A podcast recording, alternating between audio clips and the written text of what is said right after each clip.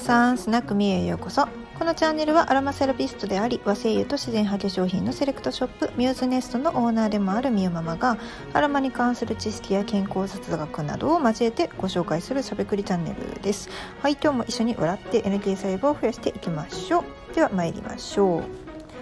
はい今回ですねご紹介するのは AEAJ ネタです。このね AEAJ の中にですねストーリーのある香りっていう風にまあその香りに関するストーリーが紹介されてるんですけれども今回ボリューム28ですねを28番目に紹介されているものですがなんとなんとあのですねシャネルでございます。あのー、私ねシャネルがめちゃめちゃまあ流行ってましたね。あのなんて言うんですかバブルの残りがというかあと若い頃で言ったらコリャルの時代ってあの言ったらそのね本当にコリャルの世代からちょっと上に上がったら、えーと、ファッション四大師の女子大生全盛期みたいな感じの後ですね。が来ていてで四大師って言ったら大体、えーと、と JJ とか VV とかねああいうやつですよ。ああいうやつですよ、うん、ああいうのを読んでるとですねもうブランド物ばっかり出てくるわけですよね。で20代の女の子たちが、まあ、シャネルのバッグとかねシャネルの財布とかね持ち出すわけですよね。いやこれはまあシャネルに限らずなんですけれども、まあ、ビトンとかグッチとかねエルメスとかカルティエとかもうプラタとかいろいろでございますよいろいろでございますがしかしいや本当に思うんですけどこれねあの私の意見ですよ私の意見ですけど本当にシャネルは20代が持ってもちょっと似合わんなと思ってしまうんですよね。うんというのは私がシャネルを手にしたのがですね一番初めに手にしたのはお財布ですねあの中財布だったんですけれどもそのシャネルを手に取った時もあようやっとシャネルが似合う年になってきたかなって思ったのは本当に30超えてからでしたね。うんもうバッグバッグはそれでもやはり重いっていう感じでした。あの自分のその女性としての成熟度合いを考えるとうーんって考えるぐらいそのうん、まあ、私だ私の場合ですけれどもね私の場合はこれシャネル今持っても豚に真珠やなみたいな感じだったんですよね。ごめんなさい。シャネルが好きな若い女の方々。もう女性の方々。ごめんなさい。いやあのね似合う人と似合わない人っていうのがいるんですよ。それは20代でもかっこよくハイブランドをねあの着こなしたりとか持ったりとかしてもあのピタッとマッチする人もいるんですけれどもそれがマッチしてない状態での何て言うんですかね所持っていうのはねちぐはぐな感じを周りに与えてしまうんですよね。そうだからねシャネルだけはほんま手出さなかったですね若い時から。というシャネルなんですが今回まあ今回ご紹介するのはですね香りの方ですよね。で、えーと、私この間黒文字の香りというのをですねご紹介した時にちらっとシャネルのナンバー5のですねあのお話をしたと思うんですけれどもまあ、シャネルの香水といえばナンバー5ですよね。シャネルの5番。はい。これを知らない男性陣はですね是非一回香ってみてください。でですねえっ、ー、とシャネルストラビンスキーっていうね映画があるんですよ。これ2009年のフランス映画なんですけれども、えーまあ、放題がシャネルストラビンスキーですね。で現代はココ・シャネルイゴール・ストラヴィンスキーってなってるんですね。さあストラヴィンスキーをご存知ない方は、えーと、YouTube で流してみてください。音楽が流れてくると思います。これシャネルと私も知らなかったんですけどシャネルとストラヴィンスキーってあのー、好き好き同士だったんですね。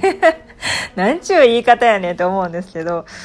いやー知らなかったですね。そうなんやって思いました。うんなんか芯の強そうなシャネルがストラビンスキーのところに行ったのかっていう感じだったんですけれども、えー、書かれている記事からですね、まあ、紹介すると、まあ、シャネルがですねあの調香師のエルネスト・ボーがね作った10本の香水の試作品から、まあ、あのナンバー5って書かれたガラス小瓶を選んだっていうことなんですねココ・シャネルが。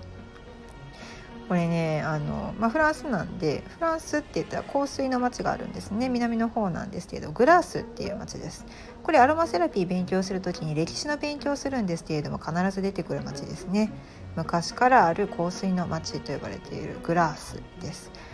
でそこでね伝われたあのローズドミとかねジャスミンとかイランイランとかネロリとかまあまあまあまあですよまあまあ濃いなっていうあの私の感じからすると濃っていうような香りを、まあ、選んでいると。もうねなんか、まあ、それ見てるだけ確かにねスクリーンからなんかうーんって濃い香りがしそうな感じですよね。これあの MX4D とかで香りを流しながら見るとまたちょっと違った感じがするんでしょうね。ただめちゃめちゃ難しいとは思いますけれどもだってアクションなさそうやもんな。うん、であのー、私たちがですねどうやってシャネルのナンバー5が生まれたのかっていうのはそこで見ることができると。でシャネルはもうほんシャネルの希望として、まあ、そこにジャスミンのエッセンスをですね結構大量に入れたと。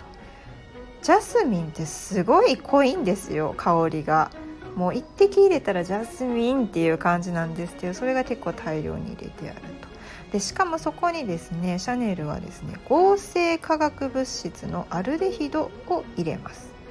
ね、アルデヒド類。そうなんです。天然香料だじゃないんですよ。シャネルのね作った香りっていうのはまあなぜかっていうのも描かれているわけですけれども。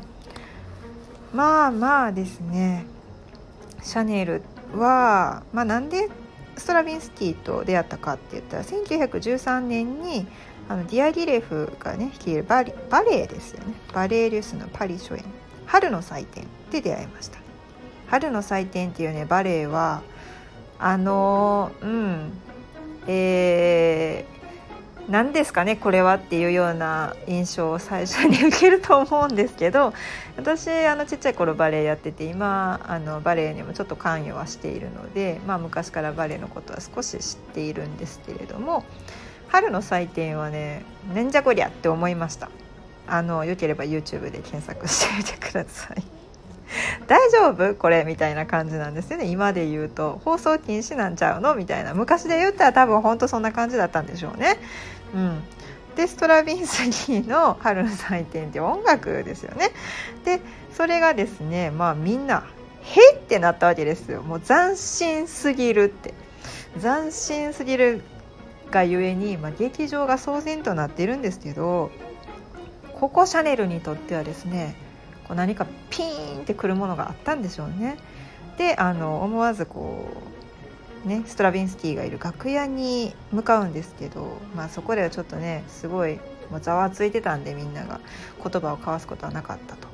で1920年、まあ、7年も経ってからですねストラヴィンスキーとシャネルっていうのは再会してで初めて2人で会った時にストラヴィンスキーはあのシャネルの大好きな白いお花ですよね。白い椿の花束をそっと差し出したんだそうです。まあロマンチックなこともう私はこの間マチネの終わりにを見てからずっとこうロマンチックとは何ぞやみたいなことをずっとずっと頭の中で考えてるわけですけれどもまあこういうことを普通にできる人はねシャネルみたいな女性をゲットできるわけですね。でその花束を受け取ったシャネルはあの郊外にあるねあのシャネルの、まあ、家でストラヴィンスキーに住まないかというふうに提案するということです。これねあのストラビンスキーさんはですね結構、まあ、お金がなくて前衛的すぎたし受けるかどうかって言ったら前衛的すぎたしで何しろ彼はですねなんと病弱な妻と子供たちがいるんですよ。その生活背負っていかなあかんのに困窮してるわけですよね。でシャネルの、まあ、お家には、まあ、大きなお家だったわけででそこに移り住まないかと提案したら家族ごと受け入れるわよっていうことですよね。でもそこで奥さんいるのに、まあ、シャネルとストラビンスティっていうのは好き好き同士になっちゃうわけですよねっていうかもう好き好き同士になってるわけですよね。もうねうーん。奥さんはですね気づいてるんですよやっぱり。分かりますよね。そりゃそうですよね。分かりますけどあの芸術家同士のこういう恋愛事っていうのはもうなんかもう他人が相入れない何かがあってですねもう邪魔できなくて何もできなかったそうです奥様は。い。まあ何とも言えない話ですよね。ダサいかみたいな。うん。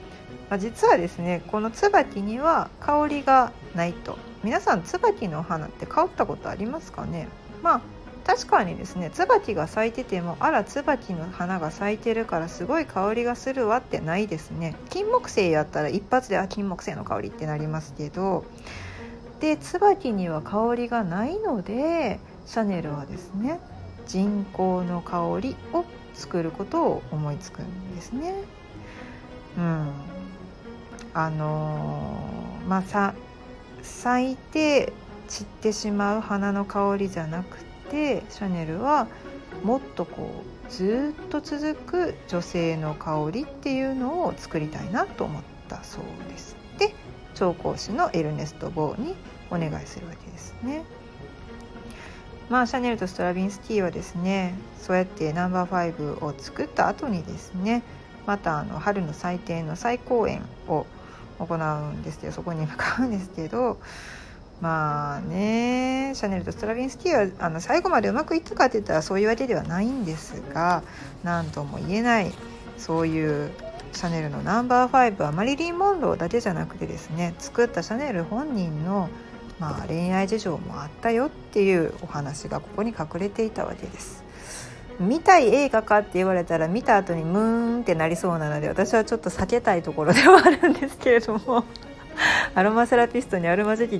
言動ですねいやでもねこれ見たらちょっとこうムーンってなりそうなので、まあ、でも再現するところだけはちょっと見たいかなって思います。そのいろんな香りがこう匂い立つような画面ということですね。頭の中でもあのやっぱりイメージしやすくはなると思いますし。というわけでですね、えー、水曜日のですね毎週水曜日の12時半からなんですけれども、えーと、私のお店のミューズネストの公式インスタグラムアカウントの方でですねえー、毎週ライブをやっております、まあ、30分程度なんですけれども。でそこで、えー、昨日ですね香水作りについて、まあ、香水キットを販売開始したんですね。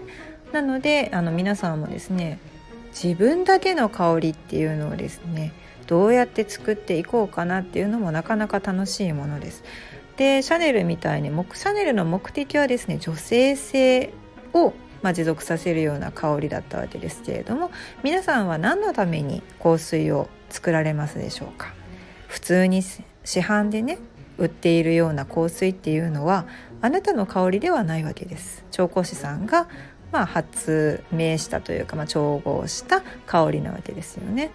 ただ自分自身だけのこうパーソナルな香りをどうやって表現したらいいのか自分のためだけに考える時間を設けるのもまた一興ということで。はい、ではこんなですね豆知識をまた毎日のように配信していければなと思っておりますのでよろしくお願いいたします。えー、和製油専門店ミューズネストのオーナーみゆママでした。ではまたまた。